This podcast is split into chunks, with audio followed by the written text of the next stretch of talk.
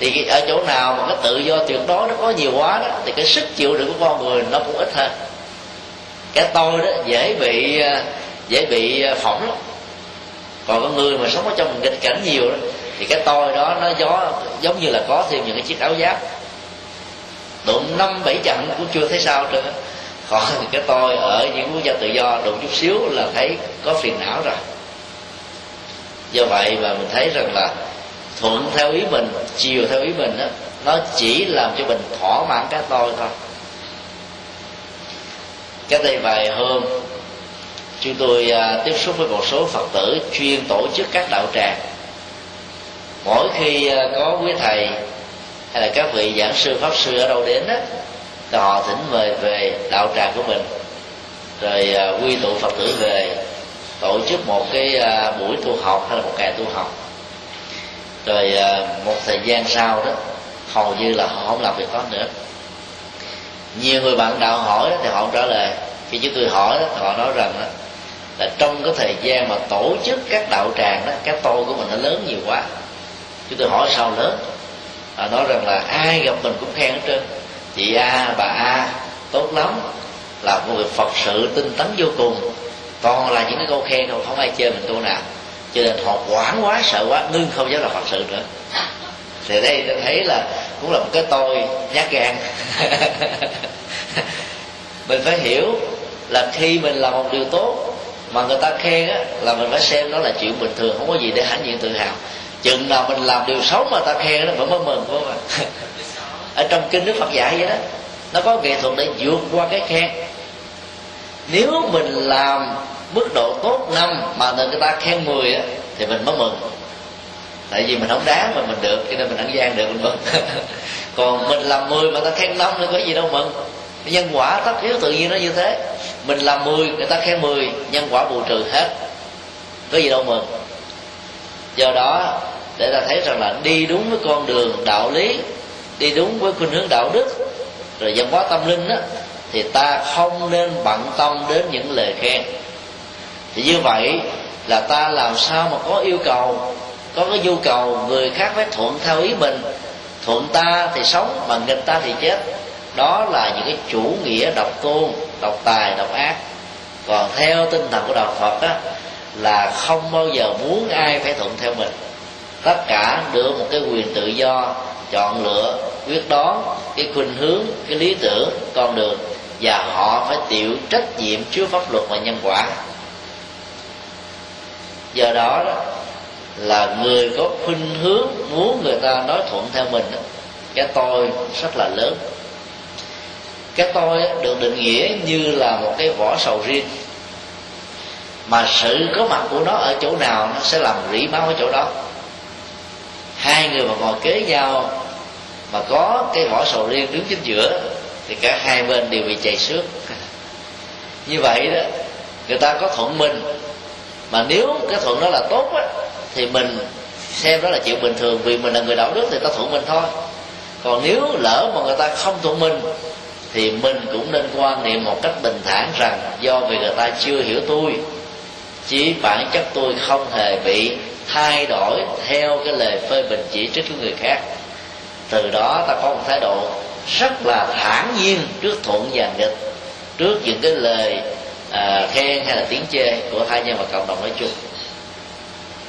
Và nhờ sống như vậy đó cái tâm lý kiêu gần không có mặt. Những kẻ thích ờ, những lời vua định và a vua trên thực tế đó là những kẻ dễ dàng bị lệ thuộc bởi cái cảm xúc của mình. Người ta nịnh hót mình để sau rồi người ta làm chủ lấy mình. Đó là cái chiêu tâm lý ở trong các cái cuộc tâm lý chiến. Do đó đó ai mà quá ngọt gì, ngọt với ta, trong lúc mà ta sai điều a làm điều b, mà họ vẫn ngọt ngào, thì ta phải biết rằng đó là ngọt mặt chết ruồi và phải suy xét lại. Còn ai nói những lời đó lúc hết sức là cọc lóc, căng thẳng, nặng nề, nếu mình nhận ra rằng là trong lời góp ý đó nó có giá trị chân lý, và mình là đối tượng sai cần phải sửa, thì ta phải biết mang ơn người đó, chứ không nên xem đó là kẻ thù là bởi vì con người có thể nhìn thấy cái gì trước mắt. Còn những gì diễn ra sau lưng mình mình đâu thấy được. Phải nhờ đến cái gương, phải không ạ? Hai con mắt của mình có thể nhìn thấy phía trước. Nó tượng trưng cho um, lý trí. Còn có những cái nó len lỏi vào cái phía sau. Về sau lưng hay sau óc cũng giống như là phong tục, tập quán, cá tánh và thói quen. Nó làm cho mình không kiểm soát được nếu mình để cái sensor của mình đó, nó về những chuyện diễn ra trước mắt thì những cái mà nó xâm nhập vào trong chúng ta nó chỉ có cái cách duy nhất là bám theo cái cái tôi.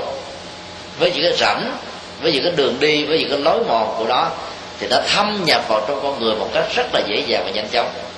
Mà khi cái tôi đó tâm lý nó đã bám răng bám bám bám rễ ở trong nhận thức của con người thì người đó đi đâu cũng thích lời khen thôi cho không thích uh, ai phê bình chỉ trích mình. Mà theo con đường uh, tâm lý học Phật giáo khen nhiều chừng nào thì cái tôi đó nó bị chưa sinh chừng đó. Nếu ta áp dụng cái công thức này đối với những phật tử tổ chức đạo tràng sợ tiếng khen quá mà ngừng luôn thì ta biết là người đó hơi nhát gan. Việc tốt mà nếu không được khen tặng thì khen tặng cái gì nữa? Cái tốt cần phải được xã hội hóa, cái tốt cần phải được tán dương, cái tốt cần phải được phổ biến để cho cái xấu nó trở nên bị tiêu diệt. Ta thấy đó, ở trong kinh a di đà, mười phương đức phật, tán dương đức phật thích ca, làm được việc khó làm là có mặt ở trong cõi ta bà, thành tựu được đạo quả, tuyên diễn pháp âm nhị màu, sau đó giới thiệu cảnh giới tây phương làm cho rất nhiều chúng sinh được lợi lạc. Trình độ tâm linh như đức phật thích ca đâu cần đến lời khen, nhưng các đức phật vẫn khen, và đức phật cũng không hề từ chối. Ngài không bận tâm, nhưng mà không từ chối. Từ chối là một cách thức muốn người ta khen mình gấp đôi ví dụ, ai gặp mình rất là đẹp, tướng hảo đàng hoàng nói, bữa nay anh đẹp trai quá, chị đẹp gái quá. Có nhiều người nói tôi có đẹp gì đâu. Thực ra là mình trả lời khiêm tốn như vậy là để mời gọi sự khen tặng lần thứ hai một cách vi tế hơn nhẹ nhàng hơn. Còn ta đẹp người ta nói đẹp thì cứ để bình thường miễn mà mình đừng nở lỗ mũi là được rồi. Đừng có để cho tim nhật mình phịch mình phịch mình phịch mừng thầm là được rồi. Còn ai nói tốt mình tốt mà ta nói tốt là chuyện bình thường thôi. Chừng nào mình xấu mà ta nói tốt đó, thì nó mới có vấn đề. Do đó đó là cái cách thức để chúng ta không nên bận tâm trước lời khen và cũng không vì lời khen mà ta rút à, các ý định làm phật sự. Chẳng lẽ mỗi khi ta dấn thân làm từ thiện hiếu thảo với cha mẹ giúp đỡ cuộc đời rồi có người ta cảm kích ta khen tặng cái mình nói tôi sợ quá sợ cái tôi tôi à, nó trương sự lên cho nên tôi bây giờ tôi không làm nữa. Như vậy hết sức là vô lý. Chỉ cần đặt lại một vấn đề nho nhỏ thôi ta thấy là có những cái cách mà sợ cái tôi chương trình nó không đúng á sẽ làm cho cái tôi đó nó chương trình theo một cách khác. Do đó, phật sự cứ làm việc tốt với dân thân, đóng với xã hội, có thể như là một phương châm, miễn là ta đừng bị đấm nhiễm trên lời khen là ta thấy nó thành công. Còn đức phật thích ca lại tán dương đức phật a di đà hướng dẫn một pháp môn rất là đơn giản mà có kết quả. Ta thấy là các đức phật khen tặng lẫn nhau không phải để cho các ngài nổ lỗ mũi vì cái kỳ dạy chúng ta là vượt qua hai ngọn gió khen và chê mà.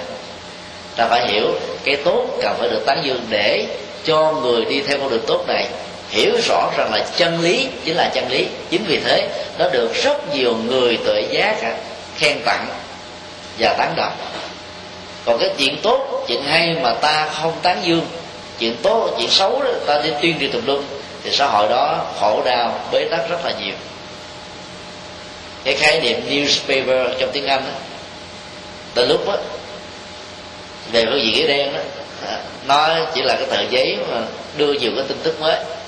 Mà trên thực tế đó đưa tin tức mới đồng hiểu đồng nghĩa với cái việc chúng ta hiểu là cái tin tức đó phải là tin giật gân. Mà tin giật gân đó đồng nghĩa toàn là những tin xấu. Cho cái tờ báo nào mà khai thác nhiều cái tin xấu là người ta mua mua chạy lắm. Bán là rất là đắt hàng còn những cái cái tin tốt của những người tốt nhiều khi bán ra không ai mua.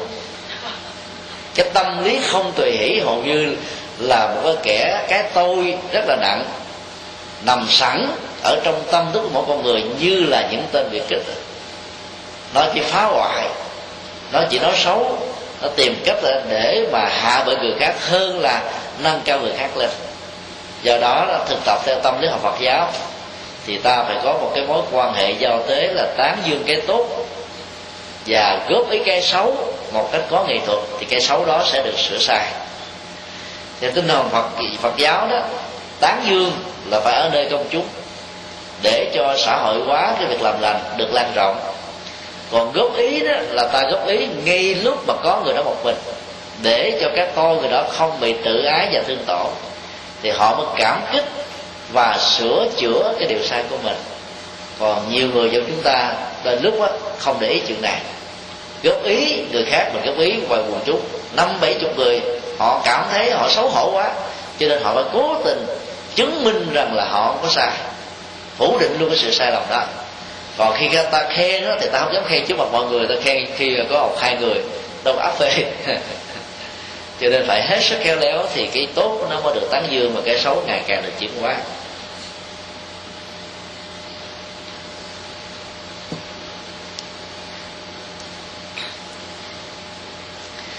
Thì hôm nay chúng tôi trình bày à, ngắn gọn ba điều à, tâm niệm thứ năm, thứ sáu, thứ bảy. Như là những cái kỹ năng tâm lý để giúp cho một người con đó có thể lập nghiệp chân chánh. Ngoài sự hỗ trợ rất là có nghệ thuật và căn bản của cha, của mẹ và những người đi trước nói chung. Ta phối hợp hai điều này lại đó thì ta có một sự thành công về nghề nghiệp và trong cuộc đời đó, khi mình hiểu được cái nguyên lý vô thường, thì mỗi khi những cái biến cố này diễn ra với mình đó, mình không bị thất đi và bác đạo, không bị trao đảo, không bị ngã trong cuộc quyền có lẽ theo dõi ờ, các phương tiện truyền thông thì quý vị biết rất rõ là khoảng ờ, 6 tháng trở lại đây, ở trong nước đó, là bị lạm phát rất là lớn và nhiều nhà đầu tư địa ốc đó đã phải sập tiệm. Bởi vì đó, ngăn cái lạm phát thì người ta phải chặn bằng nhiều cách trong đó, chặn cái việc đầu tư đất đai không phải để ở mà để kinh doanh. Giá đất ở Việt Nam bây giờ nó còn mắc hơn Tokyo và New York. Một mét vuông ở những cái khu vực quan trọng của Hà Nội đó 200 triệu đồng Việt Nam. Quá mắc mà cái tiền lương của người dân Việt Nam đó trung bình đó là một triệu hai đồng một tháng. Chúng tôi thử làm một cái bài toán cộng trừ đơn giản. Nếu mình không ăn uống chi tiêu gì hết mà vẫn sống được thì phải đào thai lên năm kiếp sử dụng tiền lương đó vẫn chưa mua được cái căn nhà.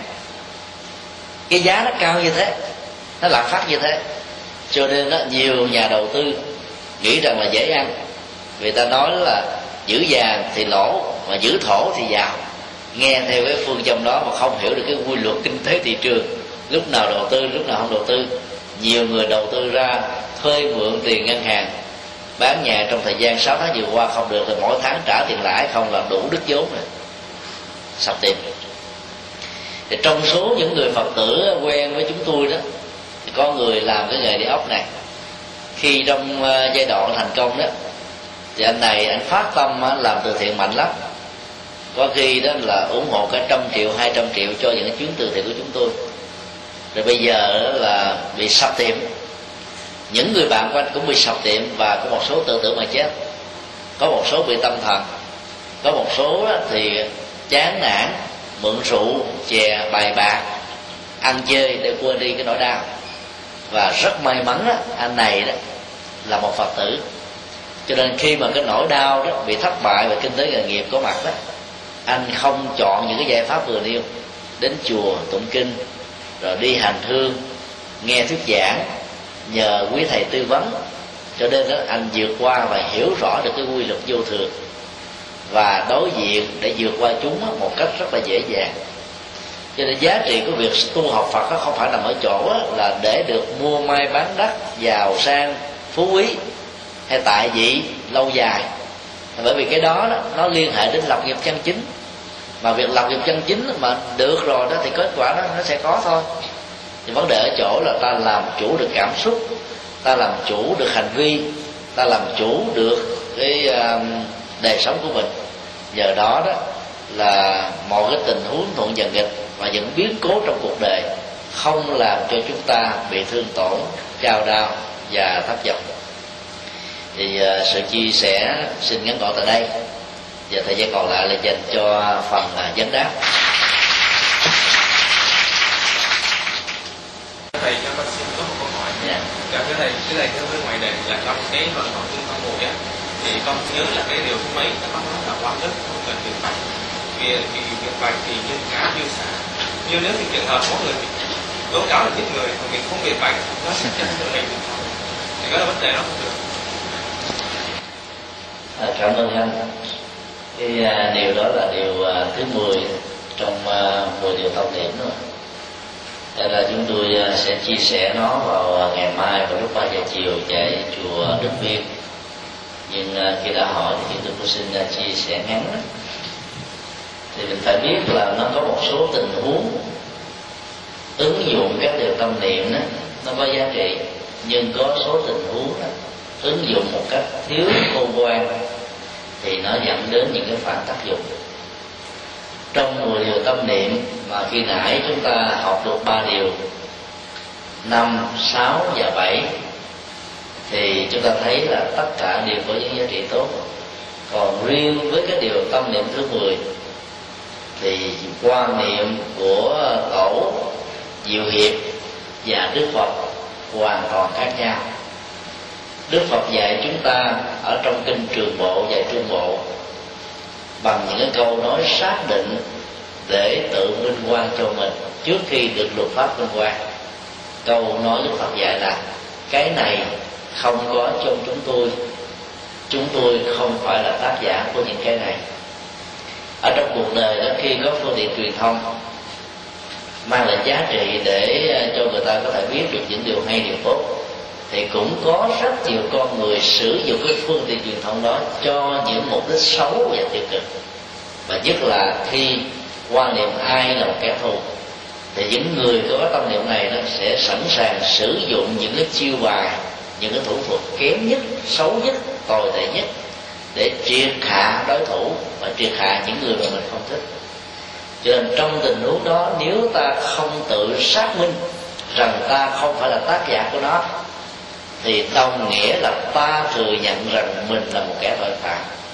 Do đó, nó cần phải tự minh quan cái cái cách mà minh quan của người phật tử nó khác với cái cách của người thanh minh thanh nga là bị cái tôi đó nó làm cho mình thất điên bắt đảo và trao ngã.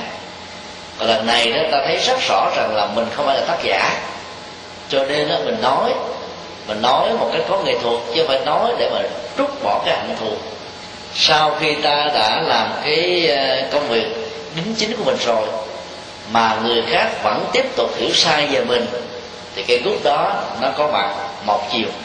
Còn bản thân mình đã tháo ra được cái gút đó. Những con đường tu tập là nằm ở chỗ này. Thì cũng tương tự như vậy rất nhiều cái mối quan hệ vợ chồng đó nếu áp dụng cái điều tâm lực thứ 10 đó dễ dàng bị uh, ly dị đó người vợ người chồng nghĩ rằng khi trình bày cái điều bị hiểu sai nghĩ quan về mình là chưa xả được nhân ngã hay là bị hèn nhát. Cho nên ôm cái sai lầm đó suốt mấy năm trời thậm chí là vài chục năm lẽ ra bằng cái nghệ thuật truyền thông giải thích đó, ta chỉ cần nói với nhau vài ba tiếng vài ba ngày là tự tháo gỡ được. Mà cứ ôm vì sợ rằng là mình chưa xả được nhân ngã. Cuối cùng chẳng lợi ích cho ai, mà mang cái hậu quả cho bản thân. Mà tệ hại hơn hết là con em của những gia đình như thế, trở thành nạn nhân trực tiếp của sự hiểu sai và ứng dụng sai các cái lời dạy của các tổ nói chung. Nhân đây thì chúng tôi cũng xin nói thêm là lời của tổ thì nó mang tính cách là đấu trị và phương tiện. Có tình huống thì hấp dẫn và hay, có tình huống sử dụng sai cũng có thể có tác dụng phụ. Còn lời của phật thì khác hoàn toàn. Lời của phật là dạy chúng ta mà vẫn không rơi vào tình trạng là chấp nhân, chấp ngã. Chúng tôi có thể cao nói quý vị, trong tất cả các bản kinh, từ Bali cho đến Đại thừa, chưa bao giờ có lần nào người ta phê bình chỉ trích hay là du khống Đức Phật mà Đức Phật ngồi yên lặng từ đầu chí cuối. Ngài chỉ yên lặng trong thản nhiên.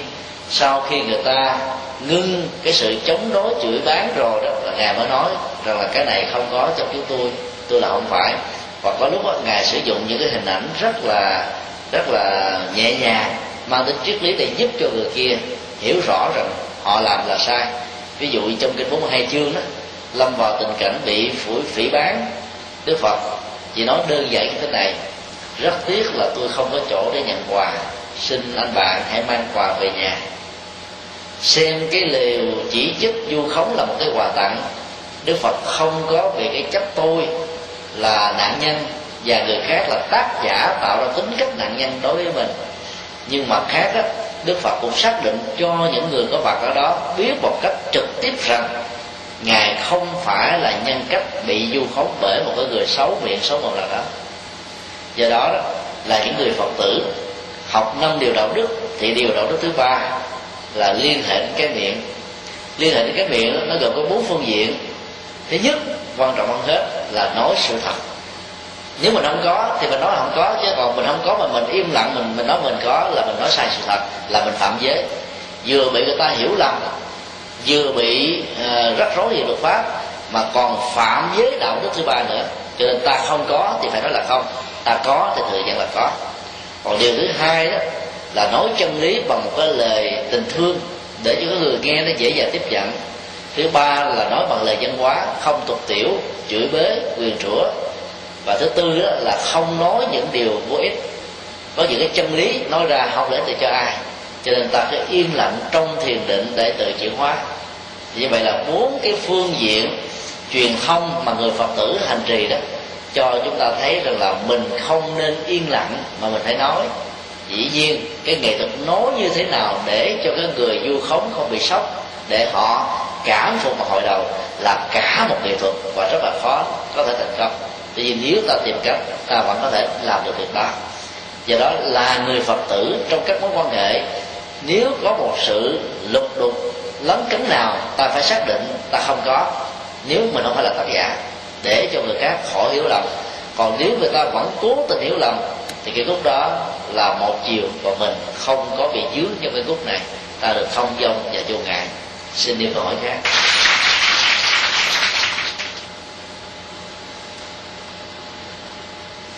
Vâng.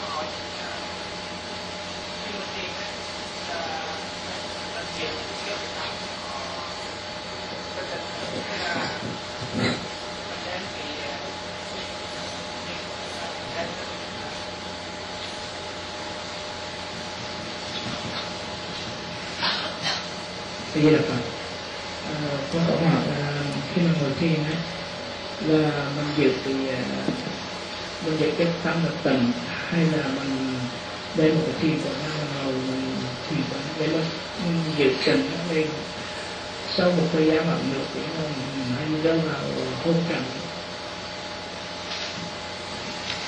Câu trả lời cái câu hỏi đặt ra đó là sử dụng cái phương tiện chỉ hay là quán trong lúc hành giả đang trong tư thế là ngồi thiền. Câu trả lời thích hợp là tùy theo cái tình huống và bản chất của người hành giả đó đang ở cái tâm lý gì.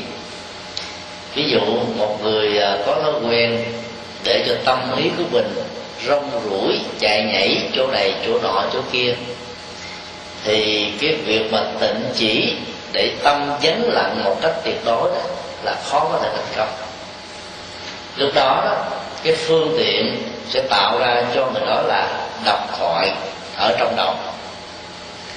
Độc thoại là cái cái việc mà tái tạo lại các ký ức đã từng diễn ra trong quá khứ theo một cái cách thế riêng mà mình vừa là nhà viết kịch bản, vừa là đạo diễn, vừa là diễn viên tất cả một lời thoại đó có một mình ta nói thôi. Ta nó thầm nó nhẩm ở trong đầu. Và do vậy, trong suốt cái thời gian ngồi, mà nếu ta chưa có đủ năng lực để chịu quá mà cứ tịnh chỉ như thế không đó, thì tâm chúng ta đang bị rơi vào cái khủng hoảng của độc thoại. Thì trong tình huống đó, sự quán tưởng sẽ là một cái giải pháp rất là hữu nghiệm ở trong tình huống này. Quán tưởng là một nghệ thuật thay thế ta để cho cái tâm của mình. Bám víu hay là đặt cái trọng tâm ở trên một cái đối tượng thiền quán có ý nghĩa, có lợi ích cho bản thân mình và cho thân nhân. Và nhờ tập trung ở trên đối tượng của thiền quán đó, thì đồng lúc đó tâm lý của mình không có điều kiện để nghĩ tưởng đến những cái điều độc thoại và những cái điều xấu khác cho nên sự thay thế sẽ làm cho chúng ta vượt qua cái ức chế tâm lý và vượt qua cái nỗi ám ảnh tâm lý đang diễn ra trong đầu hay là trong nhận thức của chúng ta. Do đó, đó tùy theo tình huống mà mình sử dụng là tịnh chỉ hay là dùng quán chiếu. Đối với những người mà việc giao tế tiếp xúc mắt thấy tai nghe mũi ngửi lưỡi nếm thân xúc chạm và ý thức tưởng tượng không làm cho người đó vương vấn và lưu giữ lại trong ký ức những chuyện đã qua. Thì việc tập trung ngồi về phương diện thiền chỉ tức là dừng lắng hết tất cả mọi thứ sẽ làm cho họ đi vào trong định một cách rất là nhanh chóng và dễ dàng. Và bản chất của định đó, nó sẽ là một cái cơ hội tái tạo cái nguồn năng lượng đã bị đánh mất. Là bởi vì ý thức con người khi hoạt dụng một cách nhiều quá đó nó làm cho thần kinh bị suy nhược. Và kết quả là dẫn đến nhiều cái biến chứng bệnh tật khác nhau. Và do đó khi ta thực tập thiền chỉ, ta là vắng lặng ngừng. Thì ý thức có cơ hội được thư giãn. Các giác quan mắt, tai, mũi, lưỡi, thân cũng được thư giãn một cách trọn vẹn. Nhờ đó đó, sức khỏe chúng ta được tăng trưởng, minh mẫn được phát triển và ta có cơ hội phát kiến, phát minh ở trong rất nhiều lĩnh vực mà mình đầu tư. Còn về phương diện tâm linh á, thì sự thực tập như thế sẽ làm cho mình á, hiểu rõ về bản chất của sự vật đang là đã là và sẽ là. Không để cho cái thế giới quan nhân sinh quan diễn ra theo một cái gì đó nó sai với duyên khởi và nhân quả. Cho nên đó, tùy theo hành giả mà việc sử dụng thiền chỉ là thích hợp hay là thiền quá là thích hợp. Và ta phải xem thực nghiệm đến lúc ta thử thực dụng thiền chỉ mà thấy cái kết quả nó tốt thì ta tiếp tục làm. Còn thấy sau một thời gian thực tập mà dẫn tới tình trạng hôn trầm, thì biết là cái mô tiếp con người của mình nó không thích hợp, thì ta đổi qua thiền quán. Quán thì nó gồm có hai đối tượng. Đối tượng thứ nhất là vật lý, mà mình có thể nhìn thấy, nghe, ngửi.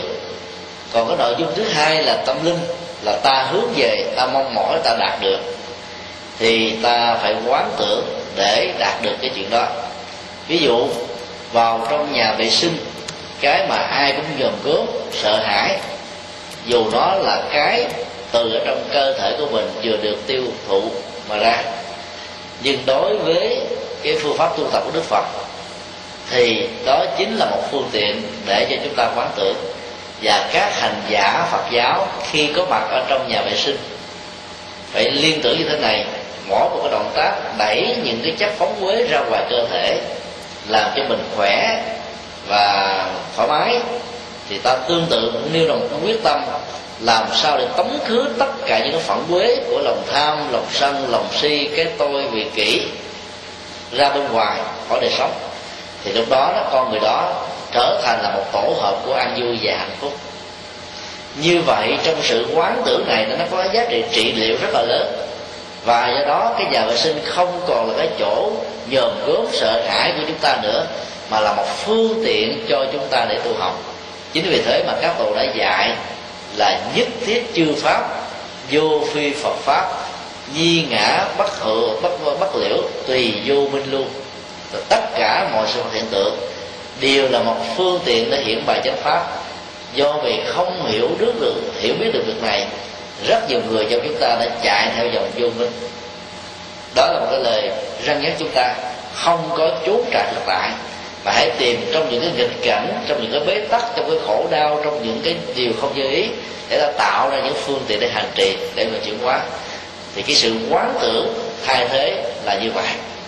Do đó, đó sự thực tập đó nó đòi hỏi đến việc thích ứng căn cơ thì giá trị và kết quả mới đạt được như ý muốn. Xin đi câu hỏi khác.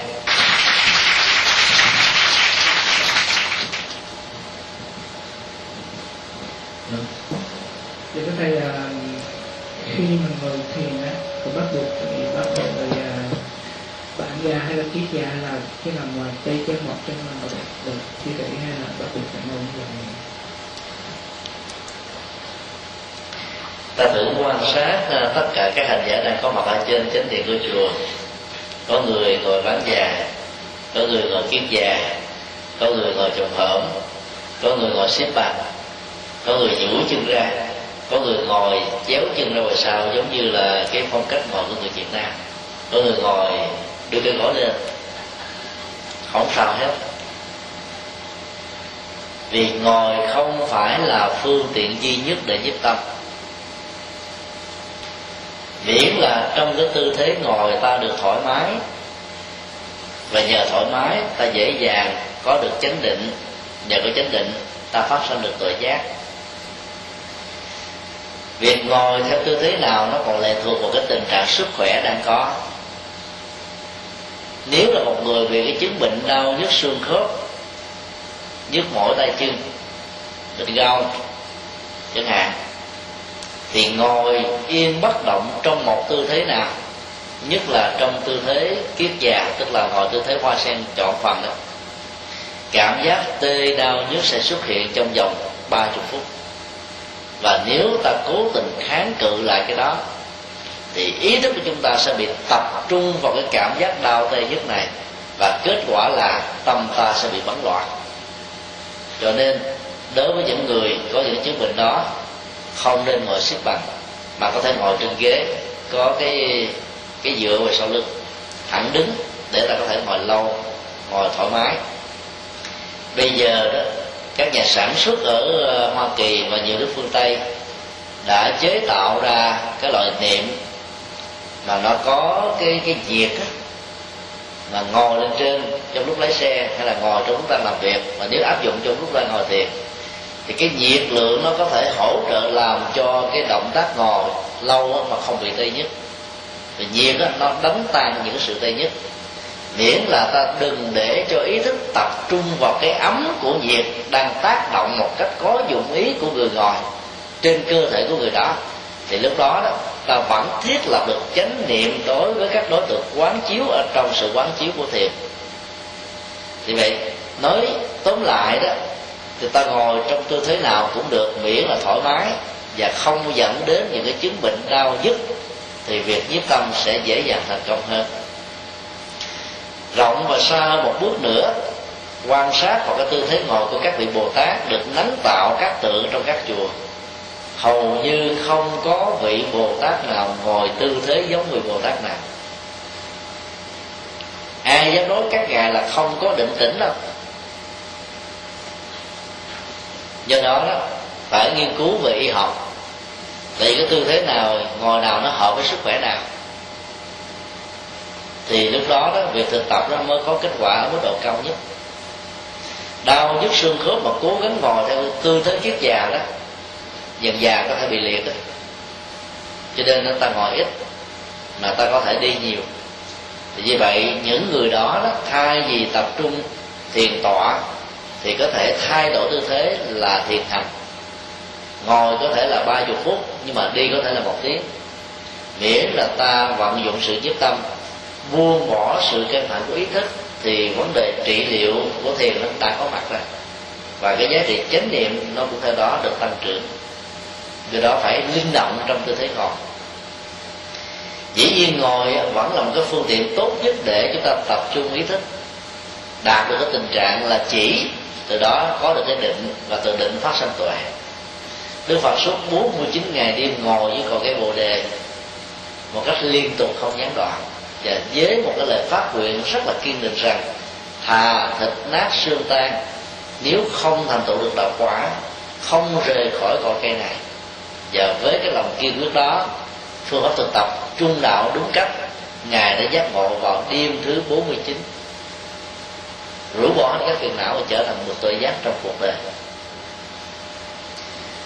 Trong cái tư thế ngồi à, kiếp kiết già đó thì lòng bằng chân trái đặt lên trên đùi phải, lòng bằng chân phải đặt ở trên đùi trái. Hiểu một cách nôm na, theo âm dương đó là âm dương giao. Nó có thể tạo ra một sự vận hành của khí một cách rất là lưu thông trên cơ thể của con người. Như vậy, nó tạo ra cái năng lực sức khỏe. Còn nếu ta có những cái chứng bệnh đau nhức xương khớp, thì ngồi như thế chẳng những không có lợi mà còn có hại nữa. Do đó ta có thể đổi tư thế ngồi vào các ngôi chùa của đài loan thì quý vị thấy là cái bộ đồ nó khác với cái mình. Cái bộ đồ ở việt nam. Bộ đồ việt nam có chỗ để làm quá cao. Và cái độ phẳng của nó là không có.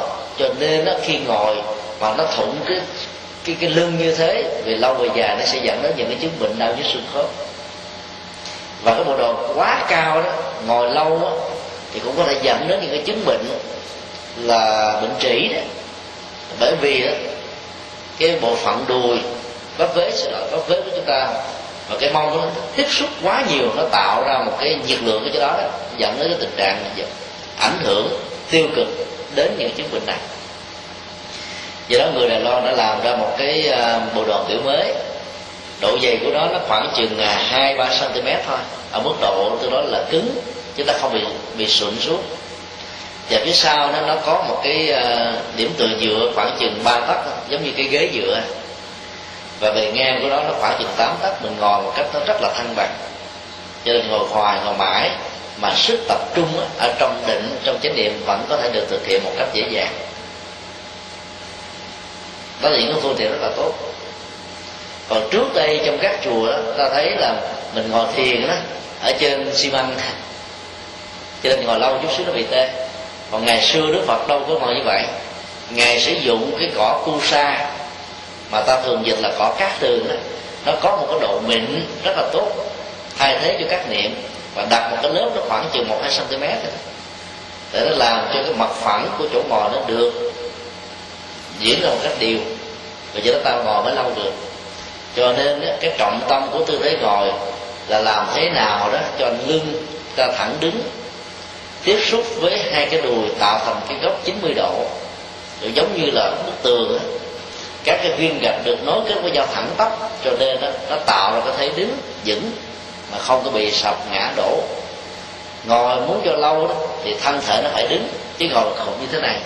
Tại vì lâu về dài ta bị cong xương sống đau nhức xương khớp. Tôi mà thẳng đứng thì thoải mái hơn và miễn là đừng để cho cái cái cái đứng này nó tạo tư thế gồng cứng nhắc như thế này thì nó mỏi mệt lắm. Phải để cho hai bàn tay thư giãn, hít thở nhẹ nhàng, thật sâu, thật nhẹ nhàng, đi vào bên trong, theo dõi hơi thở khí ra và vào. Thì các ý thức căng thẳng trong công việc làm nó sẽ được rũ bỏ và được tan biến mất. Thì ngồi như vậy là khi ta đứng dậy đó, cơ thể rất là thoải mái trước khi rời khỏi tư thế ngồi thiền đó thì ta còn có những cái phương pháp thực tập. Dùng hai lòng bàn tay so với dùng cổ gái. Cái sao? Để cho nó nó giãn nở. Và nó không bị thoát vị địa điểm hay đau nhức khớp đau nhức da đau nhức uh, vùng eo. Rồi vận chuyển qua lại trái phải lên xuống một cách nhẹ nhàng. Khoảng chừng bốn năm phút ta mới ngồi dậy chỉ đang trong cái tư thế ngồi kiết già và bán già và ngồi dậy đi liền đó nó cũng dẫn đến những cái biến chứng khác. Do đó đó ta phải làm một cách từ tốn. Trước khi ngồi ta cũng phải vận động để cho các cơ bắp đó, nó được thư giãn và ngồi nó mới được lâu. Và sau khi ngồi xong ta cũng phải thư giãn vài ba phút mới đứng dậy. Thì cái tuổi thọ trong việc ngồi và cái giá trị sức khỏe trong việc ngồi đó mới được đảm bảo. Thì lúc đó nó có việc chuyển tâm rồi chuyển thức thành à, uh, tuệ giác đó mới có thể thành công xin điều hỏi khác